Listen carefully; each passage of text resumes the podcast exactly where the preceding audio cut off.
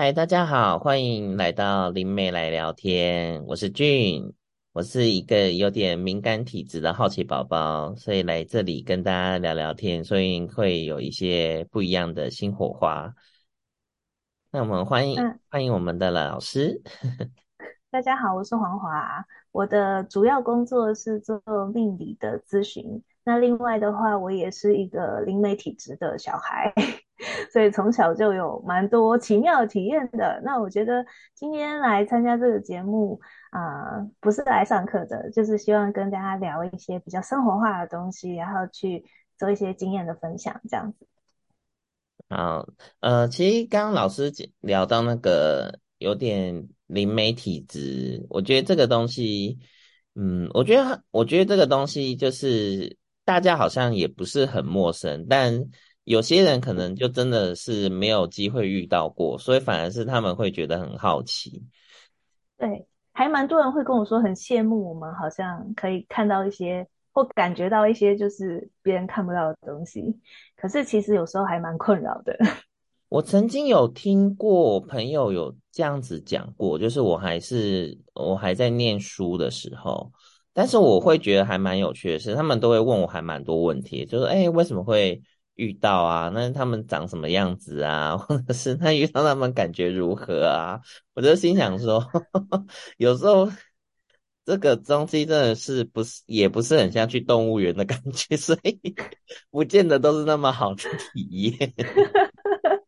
所以对你啊。朋友都是比较开放的，然后会好奇你感觉到的东西，是不是？你说我朋友吗？对啊，我比较嗯，熟的朋友会这样子啊，因为那你不不会有信的人人会也很会在害问怕我。说，不会有人很害怕说你不要告诉我。哦，有哦，我朋友有说你不要跟我讲太多，拜托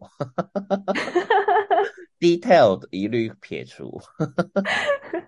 我其实蛮怕人家问我一个问题，说，那你感觉得到？那这里有没有？因为哦，我这时候都会被问傻，我就会想说哪里没有？是没错啦。对可呀、是哪我里都觉有啊。得我会。怎么说？因为以前，因为我比较常被问的时候，那时候的情况是我高中是住校，那住校你也知道，就是高中的时候，大家都是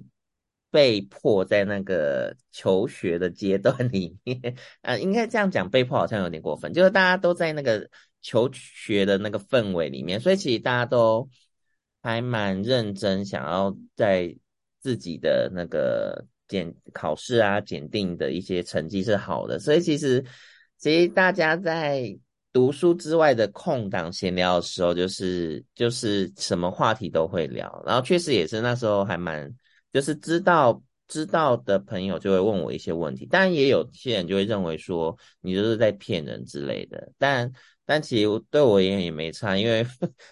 就是因为无你又论没是有我收骗钱。了你或我没骗你，我都没有对所谓的好处跟坏处。对呀、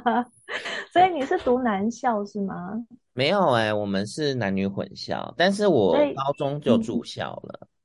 是，对，所以有而强迫住校吗？还也是没有自没有自没有由选择？自由选择，主因是因为我如嗯果要通勤，因为我们也嗯有所谓的校车，但是要嗯通勤的话，我每天5点半甚至5点我就要起床，因为它第一站是5点半发车，就在我家附近。那我就想说，那哦，这也太煎熬了。对，要跟着大家一起上车，跟车长先生一样。对，因为5点半很早你真的是，像我现在都五点你半起床，你有没我有就发现？我不 你有没有过。发现台湾的校园特别容易有那些好朋友聚集啊？因为我知道我们当初学校本身就是日本大神社的遗迹，然后再加上它哦，旁边就是一个刑场，然后又加上那个学校的后山坡就是公墓，所以我就知道这间所学以校很很热热闹。闹，所以我一点都不意外。但是其他的学校，我都有听说，都是从一些荒地乱整理上出来。岗，但是嗯荒地的意思就是它底下埋了什么东西，其实也很难说。对啊，嗯，知名的我青椒2间也是啊，都很热嗯。闹。我有听说一种说法是说，以前人在选那种公务用地的时候是有讲究的，就是说用小朋友的阳气比较盛，然后所以在上面盖学校，就可以用阳气去冲散那一些阴晦的气，然后久了之后就可以把整个土地的能量改善，这样子。哦，还有这种说法哦。对，然后而且有一些比较讲究的那种学校啊，他们在盖学校的时候，他会做一些风水的造型。有啊，知名的文差大学。哦，是他的那个是怎么样？他的镇煞是怎么样？就是他们有很多故事啊，当初是讲说他们有一栋大楼，就是他们在建风水，就是他们在建造的时候也是知道这学校周围可能磁场比较热闹一点，所以他们就是有用八卦的风格去建造他们的某一个蛮知名的大楼，但是因为事件很危险吧，八卦。因为他们原本是想故事是说他们原本是想建正八卦，就是照着那个八卦是正的那个他们的那个卦爻的那个排列顺序，但是工程师他们本身不是很懂风水，所以建错了，变成逆八卦，所以就变得很热闹。对，因为八卦就变成一个很特别的地方，它变成一个漩涡，会把零锁在里面。对，我去过一两次，我真的是觉得就是这种感觉。嗯，大家就聚集在里面，但是就帮旁边变干净了。这也是个好处啦，可是我觉得因为都聚集在山区本身就比较热闹一点点了。嗯，对啊，所以还蛮有趣的，就是说到这个八卦型的建筑，我有一次在一个很老的国宅也是看到这种状况，它也是盖八卦型的，然后那个国宅的一楼啊，它是像是菜市场。嗯，然后上面是住户，就是很旧的那一种，然后可是它整个建筑的造型是做成八卦型，然后那我也不知道它当初的设计是哪里出了问题，反正里面就是很热闹，可是没有活人会走进那个里面，就是完全不想要，就是应该说一般的人经过都会想避开的那种概念。对对，真的。然后不过也有一些产业会在这种地方活得特别好，你说八大之类的吗？八大，然后还有像我的这种工作，就是帮我们算命，尤其是那种神坛，有没有？嗯，命理的、情色产业，然后还有那种赌博产业，然后或者说它不是情色，但是它是跟身体有关的，例如说你身体按摩哦，对，那种产业也是要在那附近它才会很好。这样子哦。嗯，还蛮特别。不过如果是这样的话，那会不会就是因为命理老师本身就是我没有别的意思，我只是想劝一下。所以是不是因为大多数的命理老师，因为本身就是比较常接触类似的东西，所以他们自己也知道就是怎么去避开一些他们如果好奇靠近或什么之类的情况嘛？命理老师大部分应该说，我发现很多命理老师他都有一些就是感知力，他可能就是因为小时候被这个感知力困扰，所以他想要了解自己，他也想要了解要怎么样面对他观察到一些现象，所以他才会特别自发性的去学命理工具，或者是占卜啊，或者说一些就是风水镇煞的东西。我看过有一个朋友很会搞那种镇煞的东西，因为他很容易被凌扰，所以他要自救嘛，所以他就找了很多什么净化的啊，然后怎么样设结界啊，就是因为他实在是不堪其扰这样子，所以蛮多入这一行的人是只是一开始只是想要了解自己或解决自己的问题，好让自己可以活得比较融入正常社会。对，然后可是这一行对，不过这一行也蛮有趣的，就是说常常带客人来的是他们的那个祖先。哦，祖先带阳间的子弟，就是或者说他有一些过去的一些守护灵，就是知道他现在人生有个关卡，然后就会让他，例如说在上网的时候搜寻，不知道为什么容易搜寻到相关资讯，对，他就会特别看到哪一篇，然后就产生一种感觉说我想去见这个人，所以其实应该说让他做这个决定说我要去见这个老师之前，就是都有很多灵界的朋友在帮他运作，帮他拉线。那这些灵界的朋友他要如何知道这个老师不错，他一定也是去打听来的。对啊，所以如果今天这个老师，对，如果这个老师的工作室他是开在一个比较多灵界朋友会聚集还有经过的地方，口碑就容易传出去嘛。哦，而且是不是灵界的朋友他们传递消息其实还蛮快速的，还蛮快，因为他们很无聊，你看他们每天不用赚钱聚在一起就在聊天，因为他们不需要被生活所迫他就没事情做啊，就到处串门子，所以传出去很快。可是其实我还蛮认同这一点，因为我自己的经验，我就是觉得他们其实也是真的很无聊，没事做对，他们的生活真的蛮无趣的，然后要不然就是他们很多有局限的事情，所以我其实因为之前人家问我，然后我自己的经验，我其实比较多都是看到路人居多，所以我很少遇到是专门来找我的。所以我对于这件事情我就不会有太多的应该说不会有太多的阴影或压力，所以之前我都知道，比较像游魂之类的，对，我就有个东西在那边，然后他只是路过，然后有个东西在我老师后面，他只是在看他在干嘛就好奇对，然后我发现这些游魂他们最喜欢的活动就是听活人讲鬼故事。这个有，就是因为我那时候高中住校嘛，所以而且我跟你说，就是我那个学校，我刚刚有介绍学校背景了吗？我有点忘记。没有啊，因为我们想说你会不会害到母校的声誉，所以我不敢问。不是，我只是说我学校的地理环境，它就是一个盖在山坡上的学校。你有说。所以我们一进校门之前，一进校门的时候，我们就要走很多的阶梯，然后你越念到年级越高，你的阶梯越高。就是一个有点像皇帝要那个要走上他的荣誉一样，他要走很多的路对，尤其是那个高三的文组班，那个阶梯更是高对，因为超高的因为你走到那一栋大楼，然后那个通常理组都是前面的号码嘛，那你后面文组就是开始就是可能是7、8、9、10以后到14，你到14念到第14班，你真的是要走了更多的楼梯对啊，而且以前的校区就是基本上就没电梯嘛所以你们越后面的话就越靠近那一些乱葬岗，是不是？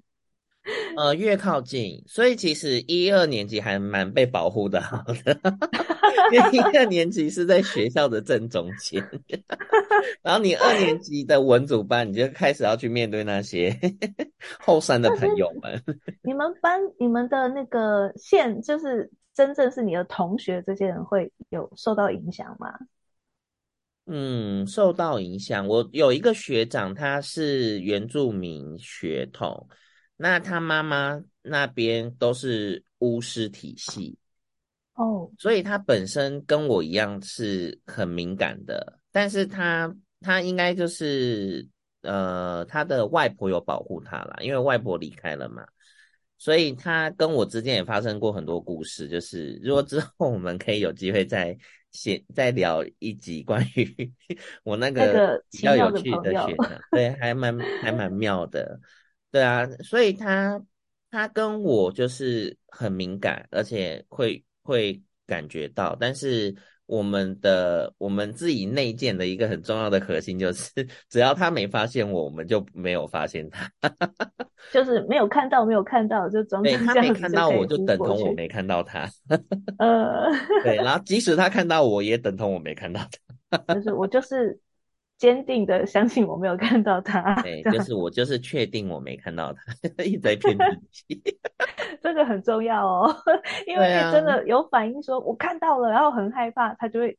发现你看得到，他就会觉得很好奇啊，而且你越害怕他就觉得你很有趣、啊、他就会弄你啊，因为真的太无聊了真的这个我真的很可以理解，因为他们就是真的就是无聊。然后刚刚讲到那个说完鬼故事会怎样，是因为我那时候高中住校的时候，我每说完一个鬼故事我就再遇到他们一次你会感觉说的时候、就是、你会感觉说的时候旁边会聚集起来，然后趴在你背上吗？会很重、对不对？他们会对我怎样他们就还蛮好奇说他在讲我们的日常你是怎么说的他就想说我来听听看你到底把我说的是好还是不好我还有那个就是有一次就是大家聚集在交换鬼故事的时候，就有人讲一个鬼故事，后面说这个鬼还蛮厉害的可以学起来就是这个招数可以学起来。你说鬼之间吗对，他听你分享他就觉得说原来可以玩这样的一个效果、那我也可以来试试看有可能因为我觉得他们有时候好像就是无聊想吓你一下对，这个举动有点像什么像猫吗就难得当鬼了嘛，总是要做一些活着的时候做不到的事情吧说不定，但我不知道他们有没有想这么深一层啊对啊，因为也有一些就是很执着啊。对，因为大多数的鬼都是一个片段人格嘛，他不是完整的灵魂啊、所以其实可能我们就是如果是自己是一个比较开朗的人，我们会看到的也是属于这种比较开朗然后比较顽皮的灵、但是有一些是比较生性比较容易郁闷沮丧然后负面思考的人，他遇到的鬼就可能是比较恐怖的，然后比较容易钻牛角尖、这跟我们这个阳间的人的自己的心性品性有关，就是你会看到什么样的鬼会反映是你自己你自己的人格特质比较偏向哪一种这样子。这个解答了我很多疑问呢、因为很多人都会讲说人家鬼故事都是什么很厉的鬼，问你遇到的好像都没怎样，我说他们确实就是没怎样啊我也不希望他们怎样啊，我很为难对啊就是容易担忧的人他很容易遇到那鬼来跟他求救，就是你要来帮我啊，然后请你照顾我的养死子孙啊，没有遇过什么的那你就是不太会烦恼这种事的人嘛，所以你就不会吸引这种鬼可能我也比较会拒绝吧我遇到很多次顽皮鬼，无论是最近遇到的几次、然后跟我后来工作在内湖租屋处遇到的都是属于顽皮类型的就是很喜欢一直敲你的门啊，然后我就说你们到底要干嘛然后我还听说过你有一次发现那个电视自己打开，可是电视的插座是没有插的，插头没有插在插座上。我遇过电器类的有两次，对，之后可以再好好讲。我遇过电器类有两次，因为那时候真的是被吵的，就是因为已经是很半夜了，也是就是反正3-4点。就是人类基本上需要熟睡的时间点，然后电视就是一直很吵嘛那我那时候就想说那我把它转到那个我反正就是去处理那台电视，对，然后后来才发现 shit 没插电然后我就想说那我前面遇到的是什么我想说算了睡觉一般人遇到这种事大概会睡不着吧，但你已经习惯了而且我那个故事我们下次再讲就是把我当时一起那个我当时的室友一起约来讲我们后来就只剩下我跟我室友住在那边，然后我室友本身不就是他感觉得到，但他说他很庆幸他都没有看过他们，所以他其实还蛮乐观的那时候他是讲说到最后的时候就是我们都已经搬离开了，之前住过的朋友再回来跟我们聊天啊干嘛的啊，因为已经换过很多的室友们，然后他们才说其实我们住在那边的时候怎样怎样，然后说你们这些死没良心的都没有一个人要先跟我们然后偷偷的搬走这样都默默的搬走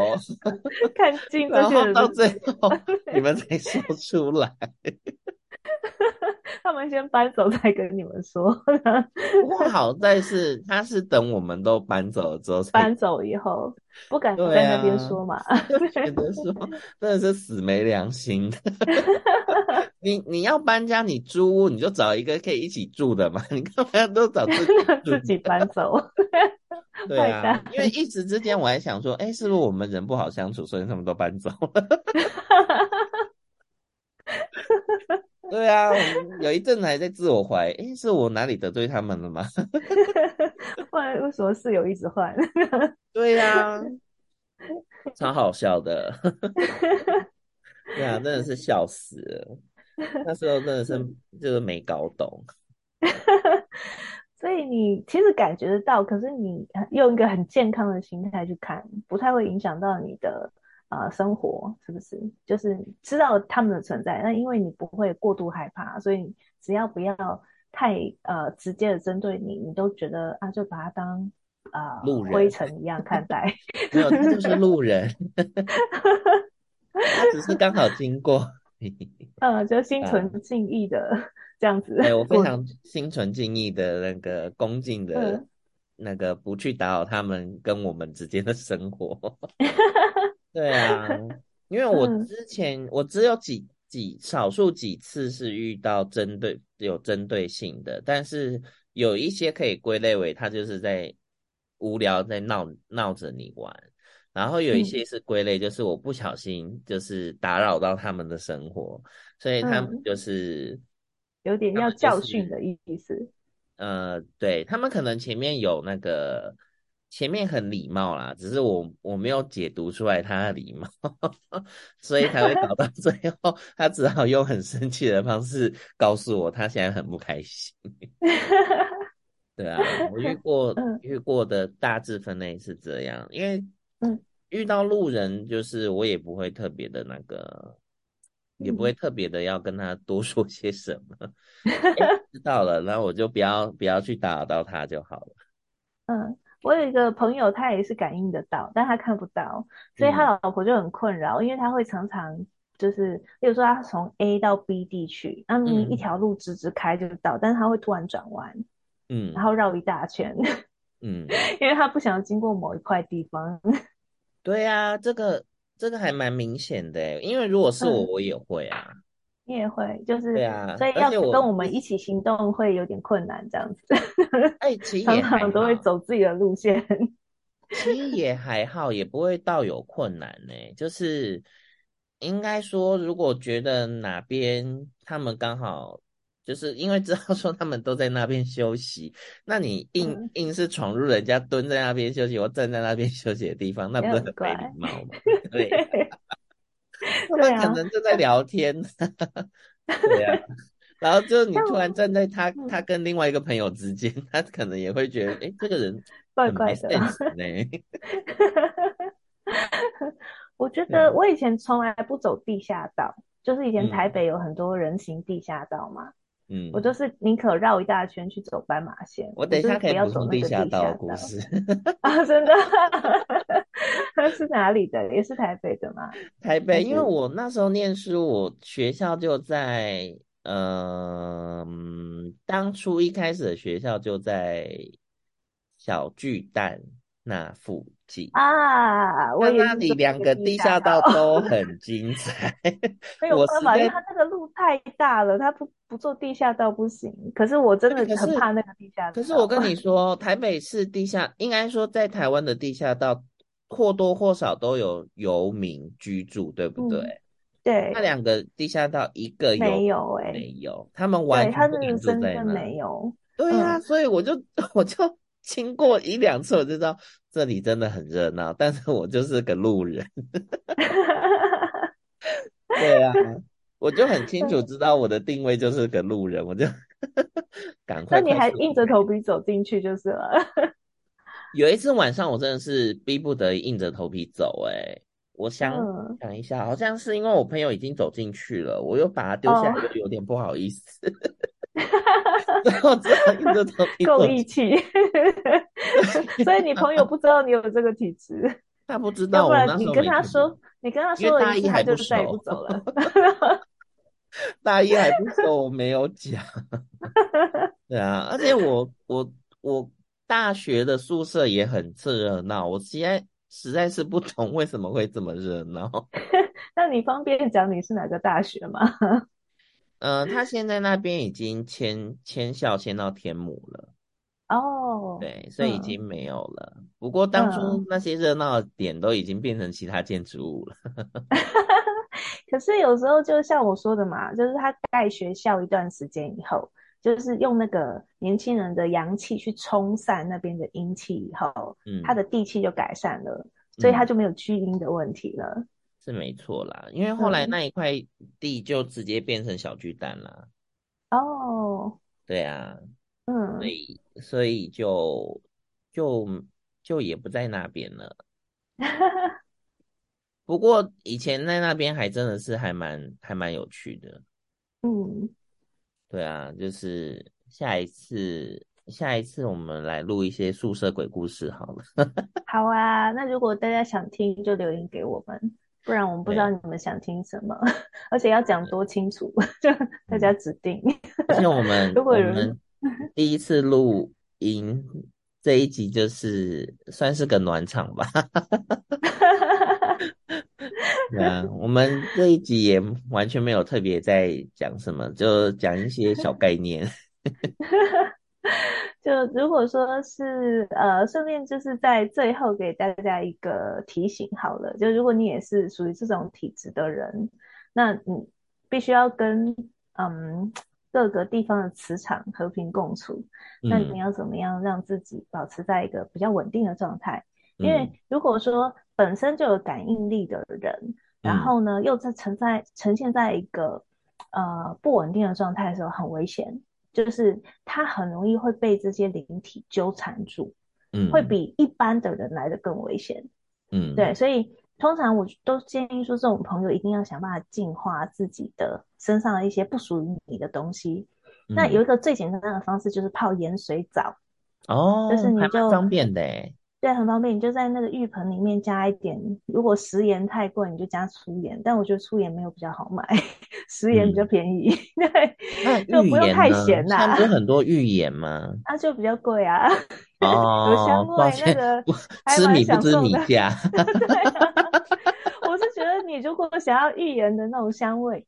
的话，你不如就加食盐，然后再滴2滴精油，因为精油的能量也不错，所以呢就是一样有香味嘛，然后那用那个盐水去帮你把身上的这些浊气代谢掉。那如果有些人他没有浴缸，他可以泡脚。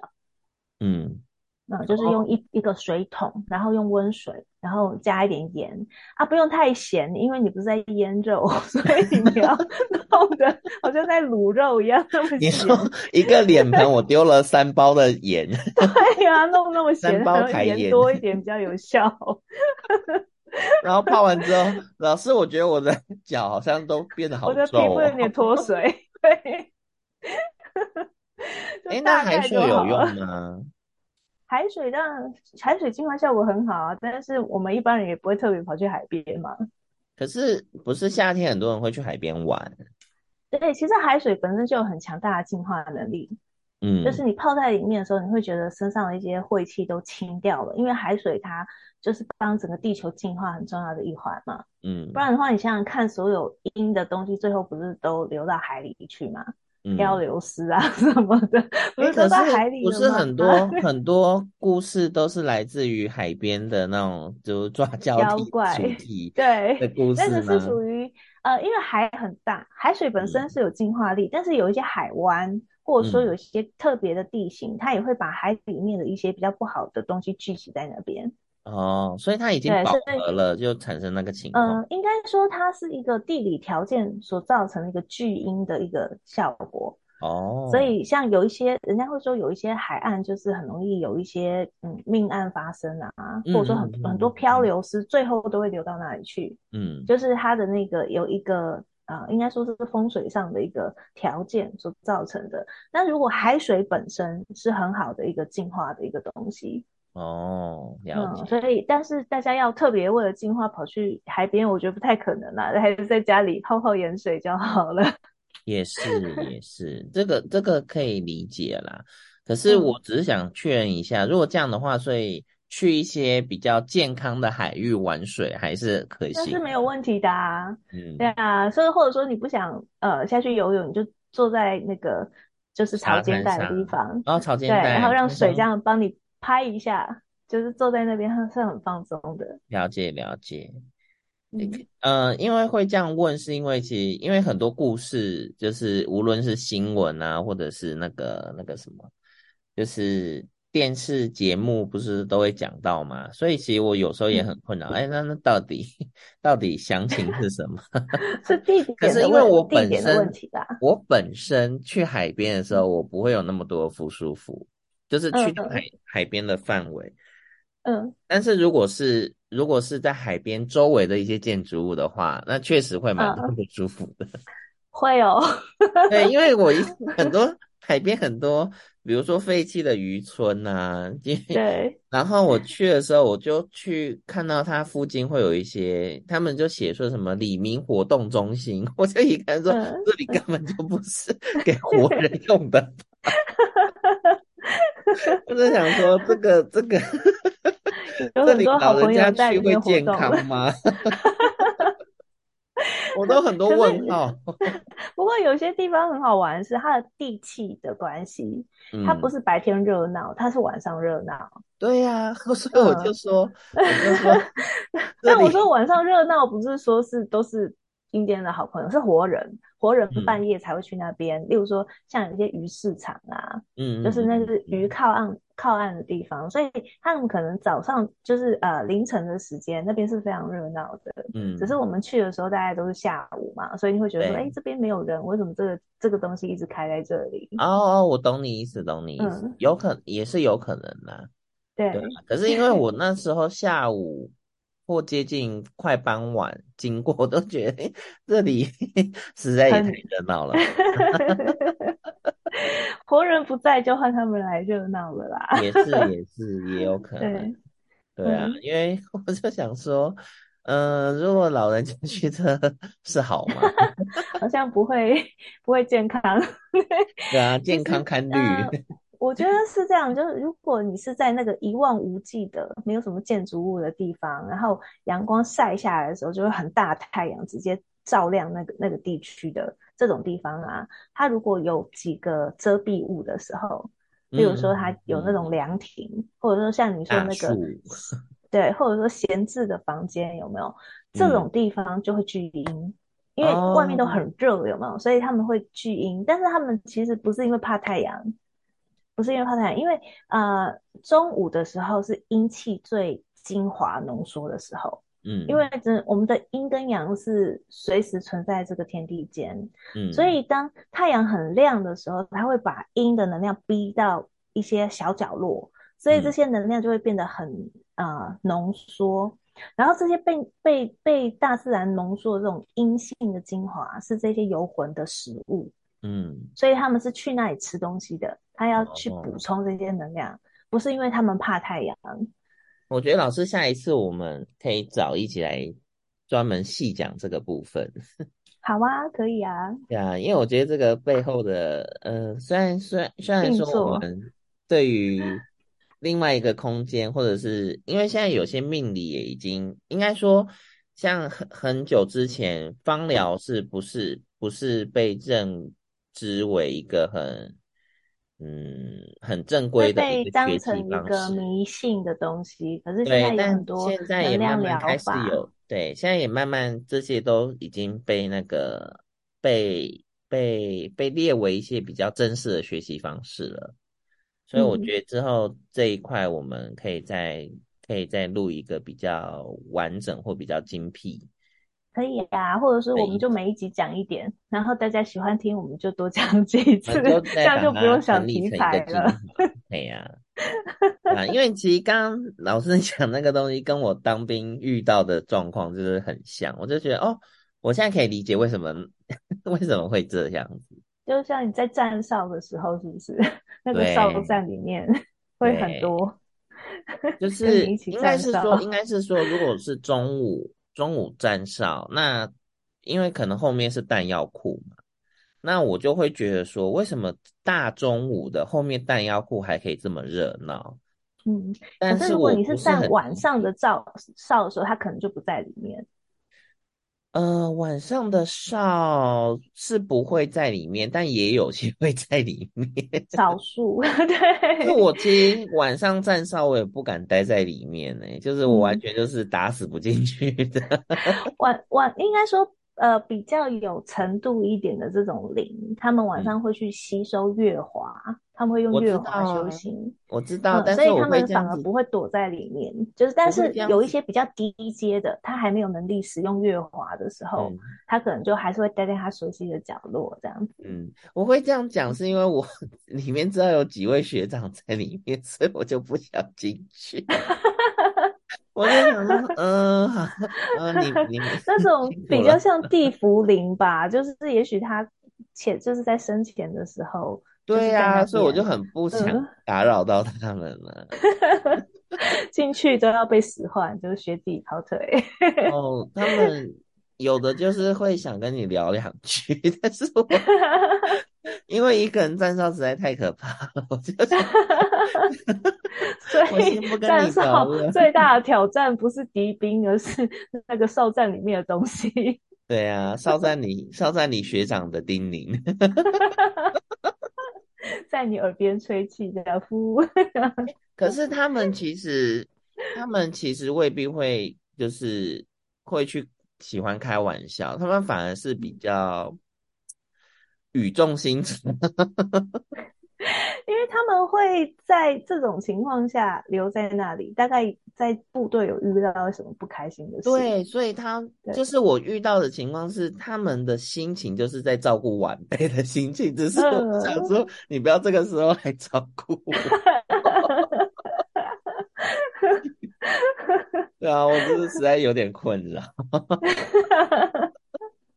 对啊，我都有婉拒。不用，学长不用这样。学长我过得很好，谢谢。我这个时候站哨只是偶尔来而已。接下来其他人你可以跟他好好聊，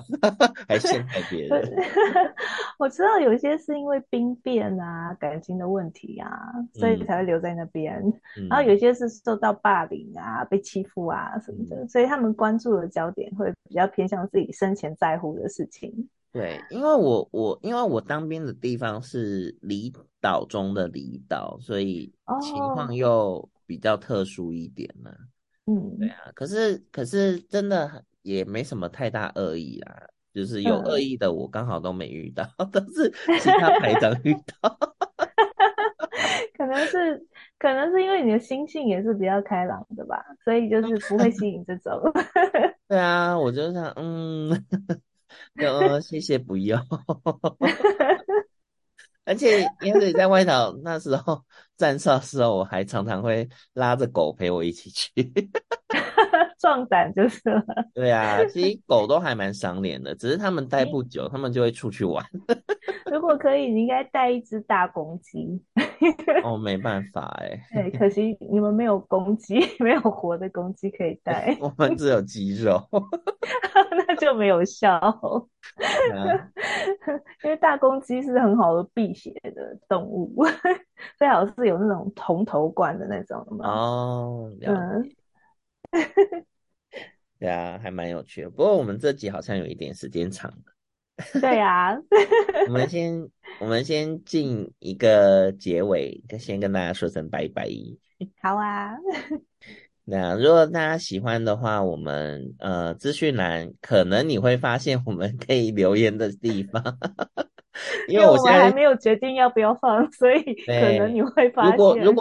如果你真的很赏脸听到最后又没找到留言的地方的话，下两集可能就会出现咯。这就看你们请给我们一些时间。然后如果你喜欢我们的节目的话，那请帮我们分享出去。对，分享给一些朋友，我们会聊一些非常健康的一些心态。对，所以我们也不是那种制造恐怖氛围的，所以如果想听恐怖故事的话，如果大家真的很喜欢又找到我们留言区的话，可以跟我们说，我们可以把恐怖故事搬出来。听起来就充满了各种可能性。对啊，因为我们原本的设定就是记录一些生活上的有趣的事情嘛。对啊，好，那我们节目就先到这边，谢谢大家，下次见，拜拜，拜拜。